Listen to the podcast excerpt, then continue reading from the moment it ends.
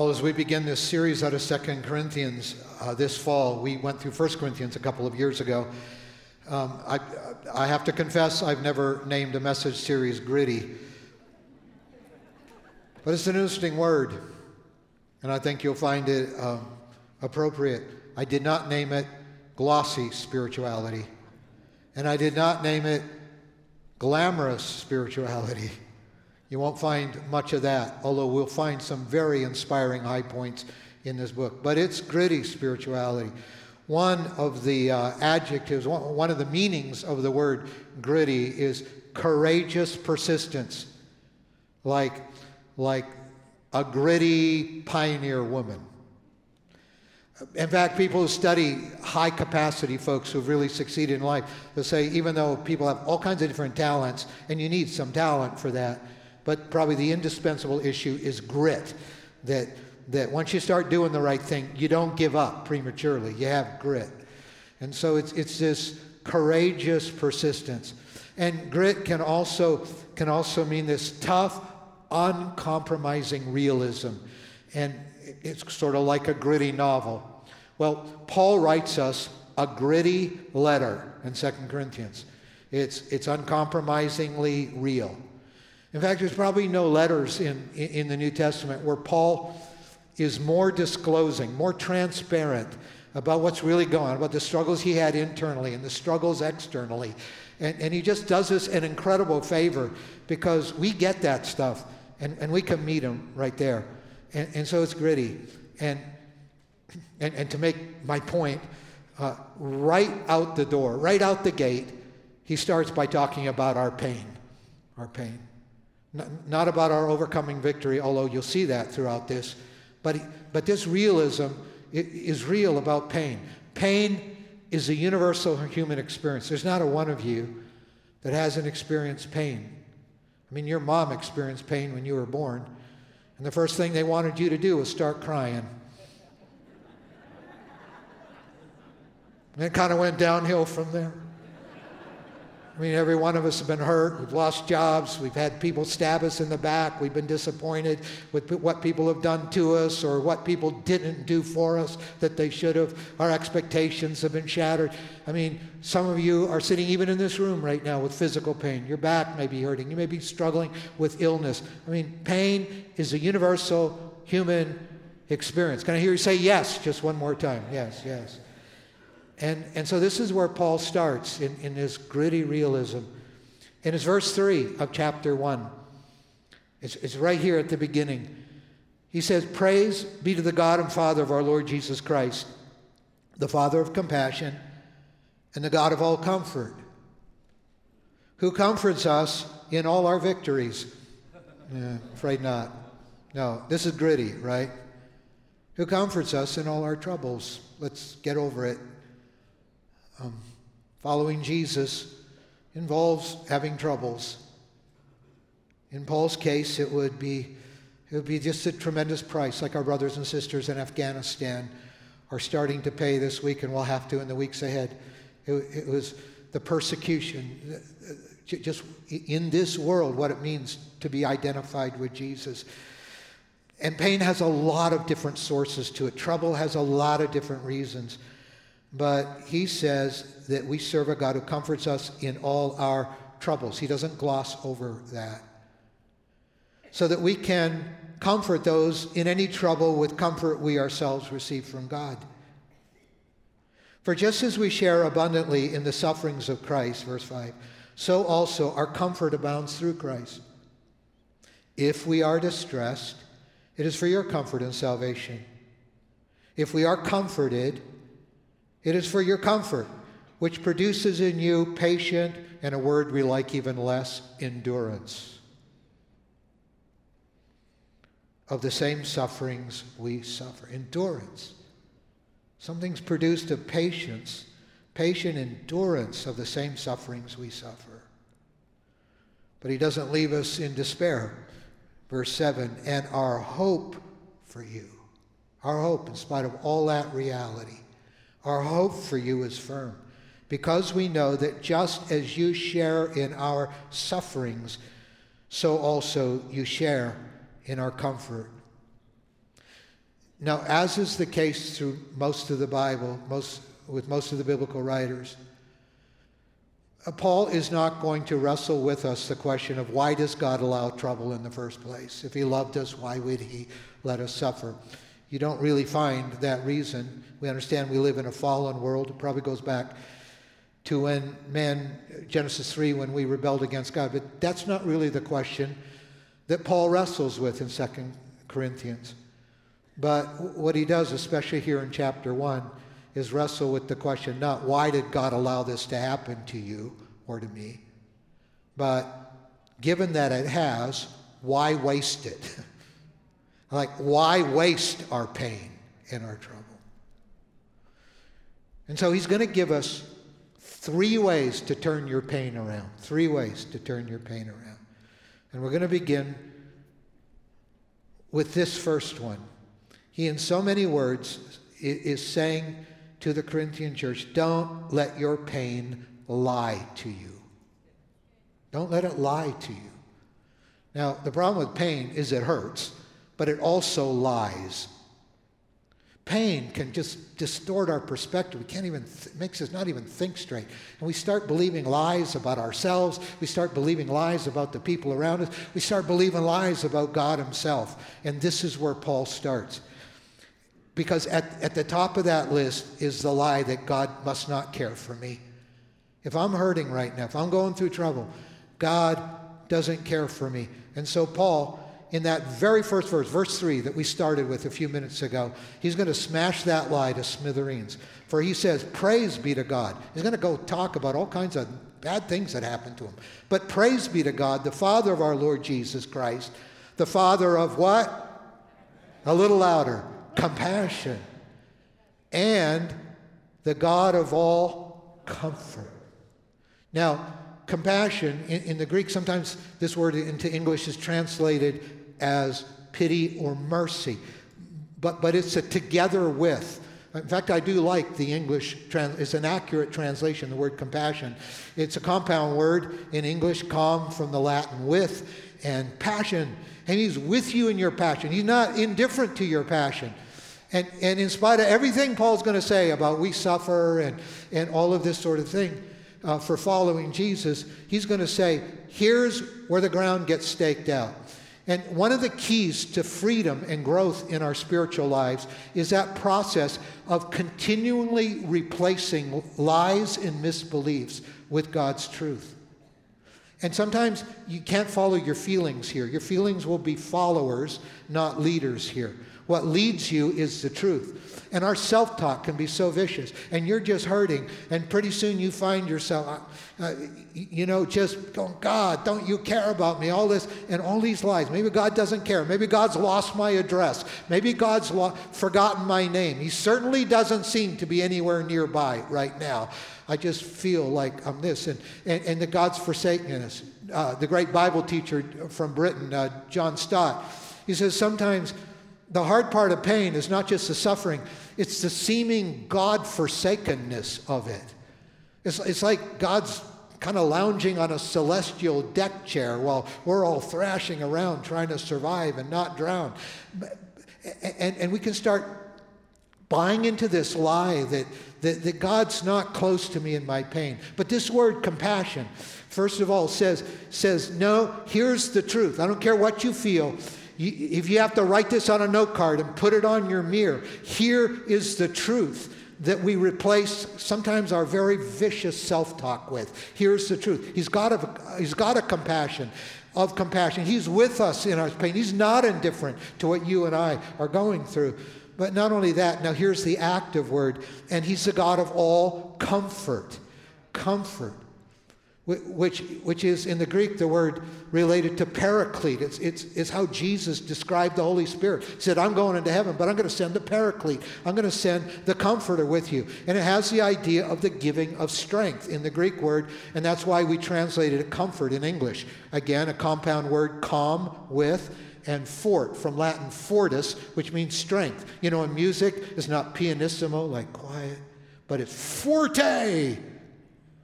And God puts forte in our hearts when we are walking through trouble and pain, because He is the God of all comfort. He's in the job of actively infusing comfort and encouragement and strength into our lives. So, so this lie that God doesn't care, when, when your pain lies to you and says God is out of commission here and, and, and he's just passed you over, you may feel that, but we feel a lot of things that aren't the truth. Here, I'm glad God put it in black and white just so it's always there. This is what's always true about him. He's the God of compassion and the God of comfort. And we're going to go on in, in a moment, but, but while I'm on this, uh, just a few other things on the short list of, uh, of the ways pain lies to us. The, the, not only about God, but pain can lie to you about yourself. Pain can say, say, you know what, you're just all alone in this. And you know, there's something I found about pain that makes me want to pull away from people. And it's not good to get too isolated when you're really hurting. But pain can do this. And, and, and along with, with, just making you want to pull away, pain can actually lie to you. And you say, you know what, you're not getting enough phone calls. There's not many people who really care about you anymore. And, and, and uh, you know what? Pain just has this way of making us into black holes. It's like no matter how much people encourage us, it's, it's, it, it can sometimes feel like never enough. And, and I just say, you know what? Not only is God forgotten about me, but, but, but I'm just kind of all alone in this. Or, or no one understands me. And it's very easy. And I'm very careful if I come along someone who's hurting to say, hey, I understand what you feel. Uh, because you may not, unless you've really walked that kind of experience with them. But pain can lie to you and, and, say, you know, what, I'm just not that important to other people. Nobody understands what I'm going through. Um, you know, I don't know that anybody's there for me right now. And, and you don't want to go down that direction. That, that'll be full of lies. There are people who care about you if you have anybody in your life. But these kind of lies isolate us from other people. And, and then there's lies about ourselves. And, and one of the worst is, I deserve this. Your pain can sometimes be reinterpreted by you to say, This is evidence that I'm a worthless person. I deserve this. Now, when, when you come to Christ, you get something you're unworthy of.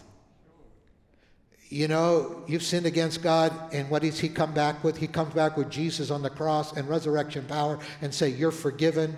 I'm moving you from being a slave to darkness to be a child in my household. You're heir of the family fortune of the Heavenly Father. You are blessed. You are, you are new. You, you, are, you are my child. You have my spirit. I, have forgiven you. I've given your grace. You, you my grace.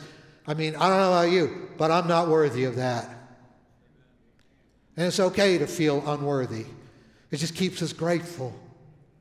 But there's a great difference between being unworthy and worthless, feeling worthless. That's shame. That's the kind of shame Jesus took on himself in the cross, on the cross. That's the kind of shame that, that, that is not to be a part of our life. You're not worthless. He's loved you with an everlasting love. He loved you before you even were. He loves you. You are not worthless.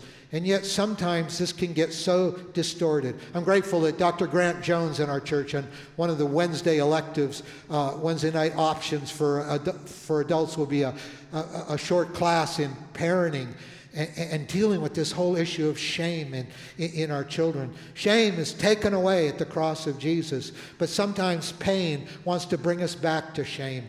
And, and, and you know, we, we say, oh, I probably deserve this. Why fight it? I mean, I, I mean, I'm worthless anyway. You don't want pain to lie to you in that way. Or more commonly, pain will simply say, you know, you know, I'll never, I'll never stop hurting. When you're in the middle of something, it's very easy to believe that lie. You're never going to stop hurting. And then, and then you end up despair and it takes your hope away. And, and, and you just end up saying to yourself, there's no hope here. This is what pain viciously can do to us. It can lie to you about yourself and, and finally leave you no hope. If you're struggling with very dark depression right now, which even people who have walked closely with the Lord at times can experience, I mean, that's the biggest vacuum in your life. Just no hope. It's just, I, I just can't see any possibility. There's no light at the end of this very dark tunnel. But I want to encourage you today in the name of God, of the God of all compassion and all comfort. I, I, I want to say to you, there's still hope. We started with verse 3, but we ended in those scriptures we read a few minutes ago with verse 7. And look where he goes. He said, And our hope for you is firm. Our hope for you is firm. He's going to talk about all their suffering. But he said, Our hope for you is firm. Because we know that just as you share in our sufferings, so also you share in our comfort. I don't care how hopeless you feel today. Just crack the door on the possibility that there's a God who loves you. There's no shame in this. There's no shame in desperately needing Him. There's no shame in, in, in even hearing the lies of your pain. But there's, there's still hope that we can at least crack the door open on today. In fact, it reminds me of, our, of many of our favorite verse. It's in Romans 8 28, where it says, For we know, we know, not just we suspect, but we know that in all things God works for the good of those who love him and are called according to his purpose. Four very important words in there. First of all, the two words, all things. Don't you love those words? All things. Your pain will preoccupy you with all things, and it'll steal away the hope. But I want to tell you, God's agenda is to get you from those two words to the next two words. In all things, God works. Hallelujah. I'm very conscious this, of, of, this as a pastor. We, we a lot of people are staying home again with COVID, but we fill this auditorium up, and this, this, this people, that you know, you, you come in, and you know, so often we're just distracted with all things. And yet, when we come to worship, when we come to sing those faith building songs like we did to, today, what's God doing? He's moving us from all things, from those two words to the next two words. Listen, God's working. You may not see his hand yet, you may not know it, but something about him has not changed. He's still the God of all compassion and all comfort. And he doesn't explain himself why suffering goes in the same sentence. But he's the God of all compassion and comfort. That's why in all things there's always the hope of getting to the next two words. And that's why we have hope. God's still working. I don't see what he does, I don't get it sometimes, but God is still working. He's still working. And so that gets us to the, se- to the second way to turn around our pain. First of all, don't let it lie to you. But then let your pain shape you without defining you. Let your pain shape you. But don't but don't go so far as to let your pain define you. What do you mean by that? Well, when I was in middle school, um, I early in life developed acne, you know, all those pimples on your face, all those, let's be gritty, all those zits on your face. And I get a big zit. I hate it when it was on my nose. I get a big red zits on my face. And so I'm walking into middle school. And uh, am I thinking, they're saying, oh, what a handsome young boy with red hair. Mm. You know what? I go in there and all I can think of is I'm a zit. That's all people see. My zit. Or zits plural. Sometimes pain does that for you. Sometimes we actually shape our identity around our pain and say, This is who I am. And you start believing the lie again. That's not who you are. You're a child of God, full of the Holy Spirit, with His Word and His authority and His grace and His help on your side, whether you're getting what's happened today or not. You're a God works person. You're not just an all circumstance person, but you're a God works person. And you're more than just a problem on two legs. Your identity is not your problem. Your identity has been radically reworked around Jesus Christ and who you are in Him. We not ju- don't just follow Jesus, we are in Christ. And our identity is renovated, and we are new because of Him. So you don't want your pain to define you. But you can let your pain shape you. If we're not going to waste our pain, let's let it shape us today. Let's let our pain shape us. So this is where Paul goes. We left off at verse 7. Now he goes in verse 8. We do not want you to be uninformed, brothers and sisters, about the troubles we experienced in the province of Asia. Asia Minor would have been present day Turkey. And these were problems that came because of Paul's stand for Christ and the persecution he was getting, like like our brothers and sisters in Christ in Afghanistan uh, right now that we were praying, and many other parts of the world. He said, We experienced troubles in the province of Asia. We were under great pressure, far beyond our ability to endure, so that we despaired of life itself. Yes, this is the super Christian. Yes, this is the man of God, the Apostle Paul full of the Holy Spirit. And he said, We came to a place where we thought this was lights out. We despaired of life itself. We, he said, we were pressed beyond our ability to endure, so that we despaired of life itself. The next verse, indeed, we felt we had received the sentence of death. We thought, we will not survive this. We will not survive this. But this happened that we might not rely on ourselves, but on God who raises the dead. So he's not wasting his pain. He's not cursing God out because he got pressed beyond what he could endure. God, if you love me, why would you let me go through this terrible thing? No.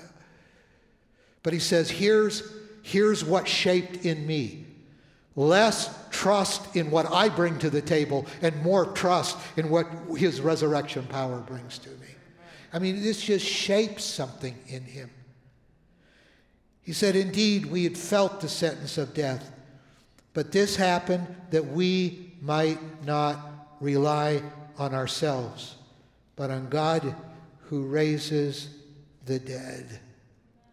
And I want to tell you, I don't understand a lot of things. I was at the 40th anniversary of the church I started at the University of Minnesota when I was an engineering student last weekend. It was an over, I'm still trying to sort out what all we experienced. It was an overwhelmingly wonderful experience. And looking back on the faithfulness of God. And today's there's a church there 40 years later. That all came out of a little student group I started leading at, when I transferred to the University of Minnesota as a junior. A little Chi Alpha group, uh, Sons of God campus ministry group. We started with, with a dozen, dozen and a half students. And by a year later, in the end of my senior year, I had shrunk that down to three people. Many of you have heard this story.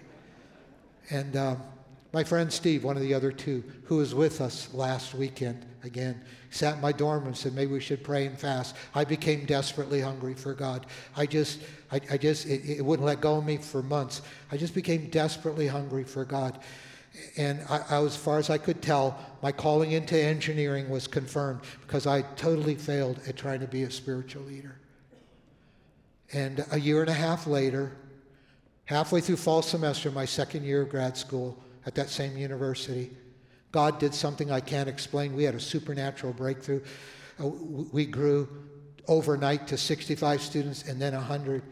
And we were just walking through that whole reality what happened that night on this i was 23 years old in the fall semester of 1975 what happened to that night in my life as a 23 year old where god gave me a breakthrough that came for no other reason than some of us became desperately hungry for god. I mean we were pressed i was pressed beyond my ability to lead and my ability to endure. I mean i was about to be discouraged but when my friend said maybe we should pray and fast i don't i don't know god just took my heart and god just made me hungry for Him. And now, 40 years later, I pastor a church. What's our first core value? Being hungry for God. Because who cares the limits of our endurance? We serve the God who says we don't have to rely on ourselves. He raises the dead. And I just relived this last week. I found myself saying, Lord, I'm so glad I failed at my first attempt at ministry. Because that failure and that pain, it just shaped it just shaped the dependence on you that uh, by your grace I'm still trying to carry to this day in my life. I'm still believing it for our church family. But I want to tell you this stuff that God lets us go through. We fall on our face, we hurt, we fail, we're beyond our own endurance. But we learn not to rely on ourselves, but on Him who raises the dead. Hallelujah. I'll take another yes right now. Yes, yes, yes. So, that leads us to the last thing. Don't let your pain, if you're going to turn your pain around, don't let your pain lie to you, but, but let your pain shape you as He teaches you to be more dependent on Him. Although, don't let that pain without defining you. And then, thirdly, let's turn our personal pain into empathy and ministry to others. Why waste what you've been through? Your world is full of people who need someone who's been through it to walk with you right now. And so we go back to the very first sentence that we read this morning. That's back to verse 3, except we're going to finish the sentence this time. Praise be to the God and Father of our Lord Jesus Christ, the Father of compassion, the God of all comfort, who comforts us in all our troubles, so that, because God has purpose ahead for you so that we can comfort those in any trouble with the comfort we ourselves receive from God. Some of you right now are volunteering as our hosts and hostesses at the doors. You wear these badges. And, and, but why are you doing it? I mean, you don't have to volunteer to do that on a Sunday morning, but why are you doing it? It's quite possible you've known what it is to be lonely. You've known it, what it is before I came back to pastoring of going to a church, even though I was a speaker, I'd still be nervous walking in. Wouldn't know where things were, wouldn't know a soul. And you've been in that position. And you're saying, by God's help, nobody's going to walk into Central Assembly that way. I know that pain, and I work through it. And I'm going to just walk alongside other people who also may feel nervous and all alone when they look at a sea of faces in the lobby that they don't recognize. It's awesome. Some of us, boy, I just watch you come alongside people who are hurting so many times. Like our life groups. I see some of our life group leaders. I'm going to be having lunch with them all um, after this service is over, if it ever ends. And um, if I ever end.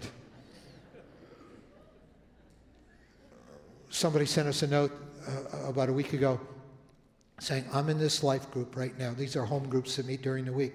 Is she, she, said, it's the greatest small group I've ever been in.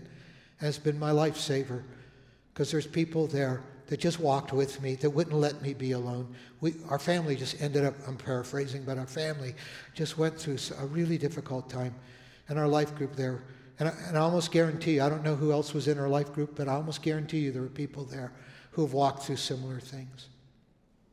I know I lost my mom four months ago, and my last parent died, and many of you have had that experience. But you turned your, you'd write me notes, and you wouldn't beat me over the head with Bible verses. You wouldn't flippantly say, "Well, I know how you feel," but but you just said, "I'm I'm so sorry." You were just there. You you just you've worked through that pain. You felt the comfort of God, and now now you're on a mission. You're on a mission to turn the comfort you experienced and, and, and, the God works that you experienced after the all things part. Uh, and, and, and, and you just, you're just out there. I mean, this is a marvelous place to go through a crisis. There's so many people who now, now know how to marshal their past pain, and, and it just connects you with other people. I just told you about being a failure as a spiritual leader. Whenever I hear of a pastor whose church is shrinking and they're just discouraged, I mean, I can almost taste it inside. Why? Because I walked through that exact same thing myself. And Paul says there's a purpose for that. God may not explain all the why, but here's the why we know for sure. With the comfort we experience, we can encourage and breathe strength and comfort into others. We're on a mission, we're unleashed. So thank God for this. Thank God for, for just not wasting your pain, but being just like Jesus I'd like you to stand, in fact, and I'd like the worship team to come. Look at this verse. And it's out of Hebrews chapter 4. Hebrews chapter 4. And it's talking about Jesus. It says, We don't have a high priest who's unable to empathize with our weaknesses. But we have one, get this, who's been tempted. Sometimes that word can be translated tested. In every way, just as we are. And yet he didn't sin. He didn't curse out his heavenly Father. He just didn't take things into his hand and do his own thing. So, let us then approach God's throne. You see, He has already experienced the pain that you and I experience. But that didn't become His definer. That didn't become the last word. But it did allow Him now to totally understand and get you. So you can come to Him. And He's not going to roll our eyes and say, Oh, you, you have that problem? He, I mean, you're still hurting over that? No, he, he's walked it. He said, I get pain. I'm on a cross for hours. They nearly flayed me alive when they whipped me. I get pain. And he says, He's been tempted, tested in every way, just as we are, yet he didn't sin. So let us then approach God's throne of grace with hesitancy, with fear of his judgment. No, with confidence. Not that we have to be impressive, and not that we don't hurt, and not that somehow you know, we get to play games with Him. But let us then approach God's throne of grace with confidence so we may receive mercy and find grace to help us in the time of need. Jesus lived this out. He said, You should take the pain you've been through and your comfort, give it to others. Jesus went through pain, and He said, I'm going to give you my victory and my strength. I went through it too, and now I'm giving it to you.